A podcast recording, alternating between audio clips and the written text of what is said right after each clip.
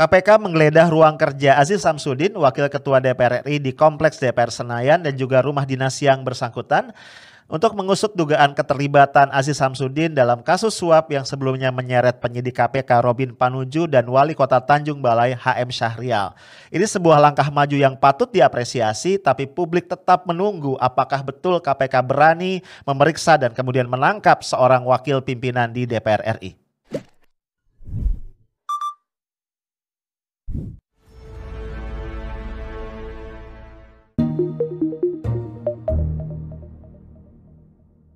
Penyidik Komisi Pemberantasan Korupsi mendatangi gedung KPK pada Rabu malam untuk menggeledah ruang pimpinan DPR di Gedung Nusantara 3. Sempat ada penyidik yang keluar membawa koper tetapi belum bisa dipastikan dokumen apa dan milik siapa.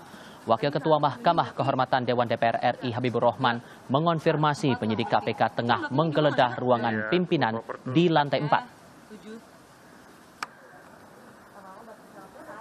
Tidak mengintervensi kerja KPK, teman-teman KPK, tapi kami menjalankan fungsi pendampingan penggeledahan ini. Saya ada agenda lain di Dapil ini, kembali ke Dapil.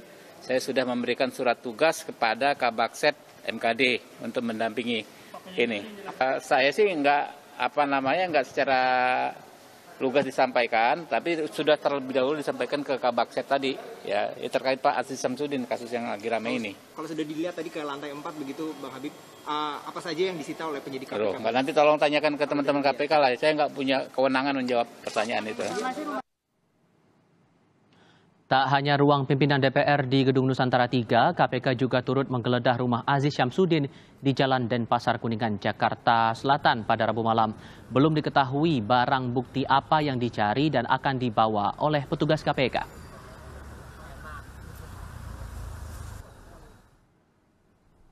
Sekitar pukul setengah sebelas Rabu malam, penyidik KPK terlihat selesai menggeledah rumah dinas Aziz Syamsuddin. Belum diketahui apa saja yang dibawa penyidik KPK dari rumah Aziz. Hai guys, ketemu lagi kita sore ini. ya. Ini kalau nggak bulan puasa nih, kita ngeteh bareng nih sambil ngobrol-ngobrol ya. Tapi karena lagi puasa, lu yang muslim sabar ya, jangan sampai hilaf. Bentar lagi beruk maghrib kok. Jadi kita ngobrol-ngobrol aja ya. Kita lanjutin sebelumnya kita pernah banyak ngobrol tentang KPK. Ya kan? Kalau lo lihat uh, di awal podcast ini ada satu video, ini menggambarkan penggeledahan yang dilakukan oleh para petugas ya, para penyidik dari KPK di dua lokasi baru-baru ini ya. Yang pertama adalah di uh, kantor ya, di ruangan kerja Wakil Ketua DPR RI Aziz Samsudin yang merupakan kader Partai Golkar.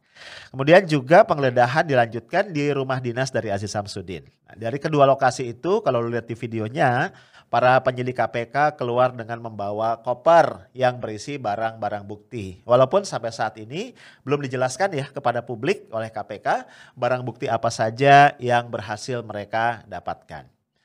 Nah guys, eh, bagi gua ini adalah perkembangan yang menarik ya dalam konteks uh, kasus yang menyebut-nyebut atau menyeret nama Aziz Samsudin. Kita flashback sedikit ya, karena ini pernah gue bahas di satu uh, salah satu podcast gue sebelumnya.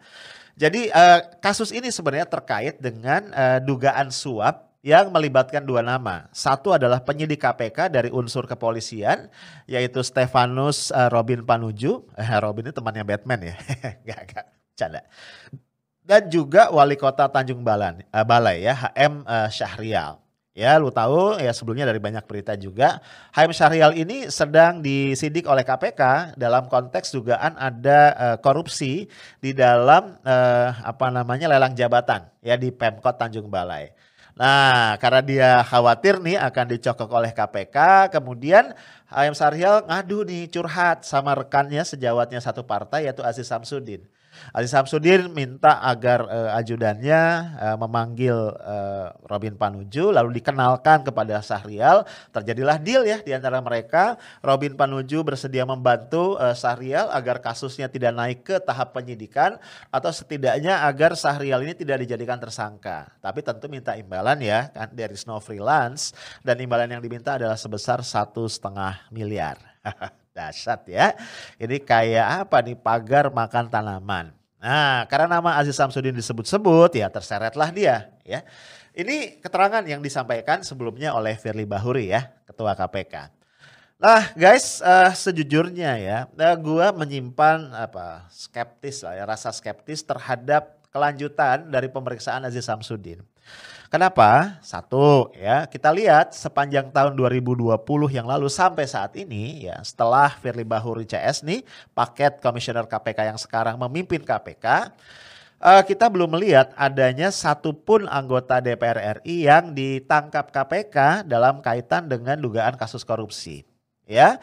Padahal beberapa nama disebut-sebut ya dalam banyak konteks. Misalnya eh, kita lihat istri dari mantan Menteri KKP Edi Prabowo. Itu sempat disebut-sebut, diperiksa juga ya. Sudah sempat dipanggil dalam kaitan dengan dugaan korupsi ekspor benih lobster. Benur. Ya, tapi kemudian nggak jadi tersangka kan? Ya dinyatakan bebas gitu ya, tidak terlibat lah. Ya, bingung juga gue ya karena uh, beberapa kabar yang beredar keterlibatannya sebenarnya cukup jelas ya karena uh, apa uang hasil korupsi itu ditampung antara lain uh, di rekening yang merupakan rekening pribadi dari asisten kalau gua nggak salah ya dari istri Edi Prabowo ini. Uh, tapi dinyatakan nggak terkait, bebas gitu ya. Demikian juga dua nama yang lain, dua kader PDIP, Herman Heri dan Isan Yunus, yang banyak disebut-sebut dalam kasus korupsi bansos di Kemensos.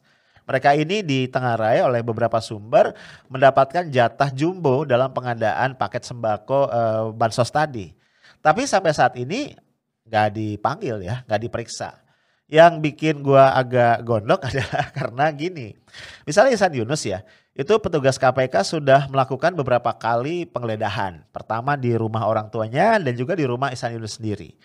Kemudian juga uh, di rumah, uh, gue lupa ya, uh, Tri Yoga Suara kalau gue nggak salah. Yogas ya. Yogas ini adalah orang kepercayaan dari Isan Yunus. Yogasnya sudah di sudah ditangkap ya oleh KPK.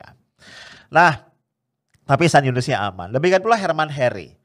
Nah, kalau Herman Heri ini memang memang posisinya lumayan apa ya? Lumayan seru nih ya. Kita tahu bahwa saat ini Herman Heri ini adalah ketua Komisi 3 DPR RI yang merupakan mitra kerja dari KPK. Ya kan ini komisi hukum ya bro. Jadi lu bisa bayangin bisa jadi KPK jadi ewuh pakewuh nih ya. Jadi apa merasa sungkan gitu ya.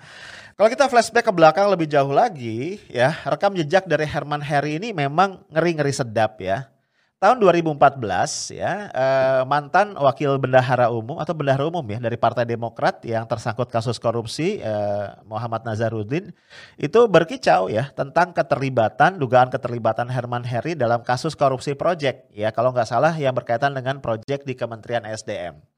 Kemudian juga dari Nazarudin juga Herman Heri dikatakan pernah mengancam penyidik KPK ya. Tapi waktu itu ketika dikonfirmasi Herman Heri hanya menanggapi dengan santai aja ya. Biarkan KPK katanya uh, mengusut persoalan ini. Nah gue nggak dengar lagi tuh kelanjutan kasusnya seperti apa. Kemudian di dua, akhir 2015, uh, eh, awal 2016, Herman Heri juga uh, apa ada ramai ya, ada keramaian menyangkut Herman Heri terkait dengan dugaan uh, dia memberikan ancaman kepada salah satu perwira ya uh, yang menyelidiki kasus uh, miras ilegal di NTT ya. Jadi ada uh, miras disita oleh polisi, kemudian Herman Heri membackingi itu ya. Kata Herman Heri dia melakukan itu karena ini adalah pengusaha UKM dan bisnisnya sebenarnya legal. Jadi kenapa harus disita? Nah, waktu ada ada dugaan ya Herman Heri mengancam penyidik walaupun kemudian mereka berdamai dan ketika oleh satu LSM dilaporkan kasusnya ke Majelis Kehormatan Dewan, laporan tadi ditolak ya karena dianggap secara administratif tidak memenuhi syarat. Jadi kalau kita lihat ya, rekam jejak Herman Heri ini memang rekam jejak yang agak gimana Gue sih nggak menyebutnya preman ya. Beberapa orang menyebut begitu, tapi enggak lah ya. Masa anggota dewan preman ya. Nah, Guys, uh, sekarang uh, tadi Herman Heri menjadi uh, ketua Komisi 3. Jadi gua ragu ya, apakah bakal di bakal diproses nih ya? Kayaknya enggak sih. Uh, walaupun ya, kalau kita lihat juga dari beberapa jejak digital, ketika nama Herman Heri dan Isan Yunus ini disebut ya, misalnya juga dalam investigasinya Tempo, ini kan terkait dengan satu sosok yang disebut sebagai madam ya, yang kemudian publik menyebutnya sebagai madam bansos. Kan Herman Heri dan Isan Yunus tadi diduga dapat jatah jumbo dalam pengadaan eh, apa bansos Kemensos. Dan jatah ini ternyata ya tidak dipotong, tidak dikutip fee oleh Juliari Batubara. Padahal paket-paket bansos yang lain itu dipotong 10 ribu ya. Begitu kan tuduhan eh, atau sangkaan kepada Juliari. Dan eh, dari sumbernya Tempo dikatakan itu nggak dipotong oleh Juliari karena ini merupakan bagian dari Madam. Nah, KPK dalam satu media itu dikutip menyatakan berjanji nih untuk mengu- eh, mengusut ya siapa sesungguhnya Madam Bansos ini. Ya keberadaan si Madam ini akan diusut, diusut oleh KPK. But again ya sampai hari ini kita nggak tahu nih ya siapa sesungguhnya Madam. Walaupun beberapa nama muncul ya berseliweran dugaan-dugaan ya karena terkait dengan apa faksionalisasi faksi yang ada di eh, di PDIP, Herman Heri, Isan Yunus, Juliari Batubara ini dikatakan satu faksi, itu faksinya Puan Maharani misalnya begitu ya. Sehingga ada orang dugaan-dugaan ke arah situ. Tapi sampaiannya KPK tidak pernah menyebut nama dan gue juga nggak tahu ya proses penyidikannya seperti apa. Lah bro, kembali ke Aziz Samsudin ya. Kita tahu bahwa Aziz Samsudin eh, sebelum menjadi wakil ketua dewan juga adalah ketua komisi 3. Ini gua khawatir akan kembali jadi problematik ya buat KPK ya. Karena kan KPK itu ya dipilih pada akhirnya oleh anggota DPR ya dan eh, fit and proper testnya dilakukan di komisi 3 gitu. Jadi hubungan mereka nih ikrip banget. ikrip tuh akrab ya. Saking akrabnya jadi ikrip. Jadi gua khawatir ini terjadi apa? Terjadi tadi ya eh, apa sungkan, nggak enak atau bahkan ada beberapa pihak yang menduga lebih jauh nih. Jangan-jangan ada deal-deal tertentu ya sehingga apa? Sehingga nggak ada tuh anggota dewan sampai sekarang yang ditangkap KPK. Lah, Guys, jadi ke depan nih kita masih menunggu ya. Seserius apa sebenarnya KPK akan melanjutkan untuk memeriksa kasus ini. Bahwa sudah masuk ke tahap penggeledahan ya di rumah dinas, di ruang kerja Aziz Samsudin, menurut gua adalah langkah maju yang harus kita apresiasi. Tapi tadi gue bilang ya, menggeledah itu belum tentu kemudian eh, yang bersangkutan akan dipanggil ya, akan diperiksa dan kemudian dijadikan tersangka. Belum tentu juga ya. Sebelumnya kan gue bilang Isan Yunus tuh udah digeledah beberapa kali. Rumah dia, rumah ortunya ya tapi nggak dipanggil juga sampai hari ini. Lah bro, eh, menurut gue ini jadi apa? Jadi semacam taruhan besar ya bagi KPK sebagai institusi dan juga bagi Firly Bahuri sebagai pribadi, sebagai seorang ketua pemimpin KPK. Karena apa? Karena orang kemudian ya semakin lama semakin skeptis ya. Kalau istilah gua tuh too much drama lah. Ya. Too many apa too much ya. Too much drama di KPK. Ya, ya misalnya ya lu lihat aja satu ya kalau kita flashback yang paling dekat deh penerbitan SP3 ya SP3 terhadap obligor BLBI Samsul Nur Salim. Yang gua yakin publik ya siapa pun itu susah mencerna gimana juga ya seorang obligor BLBI yang buron kabur diduga merugikan negara 4,58 T kemudian dapat SP3 surat perintah penghentian penyidikan. Artinya si buron ini jadi bebas, ya kan? Kerasa gimana gitu ya ironi. Kebayang satu hari nggak lama lagi ya uh, Samsul Nur Salim sama istrinya balik ke Indonesia, misalnya kalau sekarang dia kabur ke luar negeri, mendarat di Bandara Suta sebagai orang merdeka gitu loh. Gak bisa diapa-apain. Ih kan wajar kalau sebagian rakyat sakit hati gitu.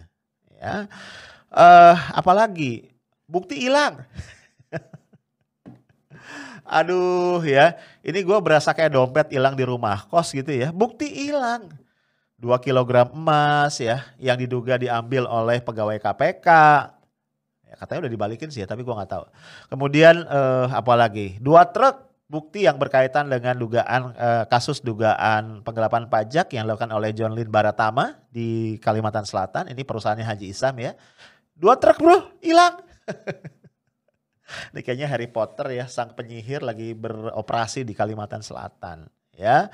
Belum lagi eh, apa banyak kasus yang lain yang tadi gua sebutin ya. Beberapa case besar yang kemudian akhirnya menjadi nggak jelas. Harun Masiku, the legend ya, yang sampai hari ini nggak kelihatan uh, kabarnya kayak apa.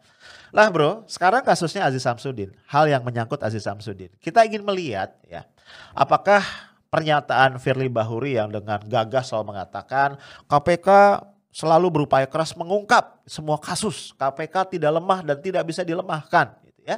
Itu selalu terngiang-ngiang tuh di telinga publik. Dan tiap hari publik kemudian apa? Harapannya bertambah kecil ya. Karena tadi beberapa bukti yang dilihat di lapangan justru bertentangan dengan janji-janji yang diberikan oleh KPK.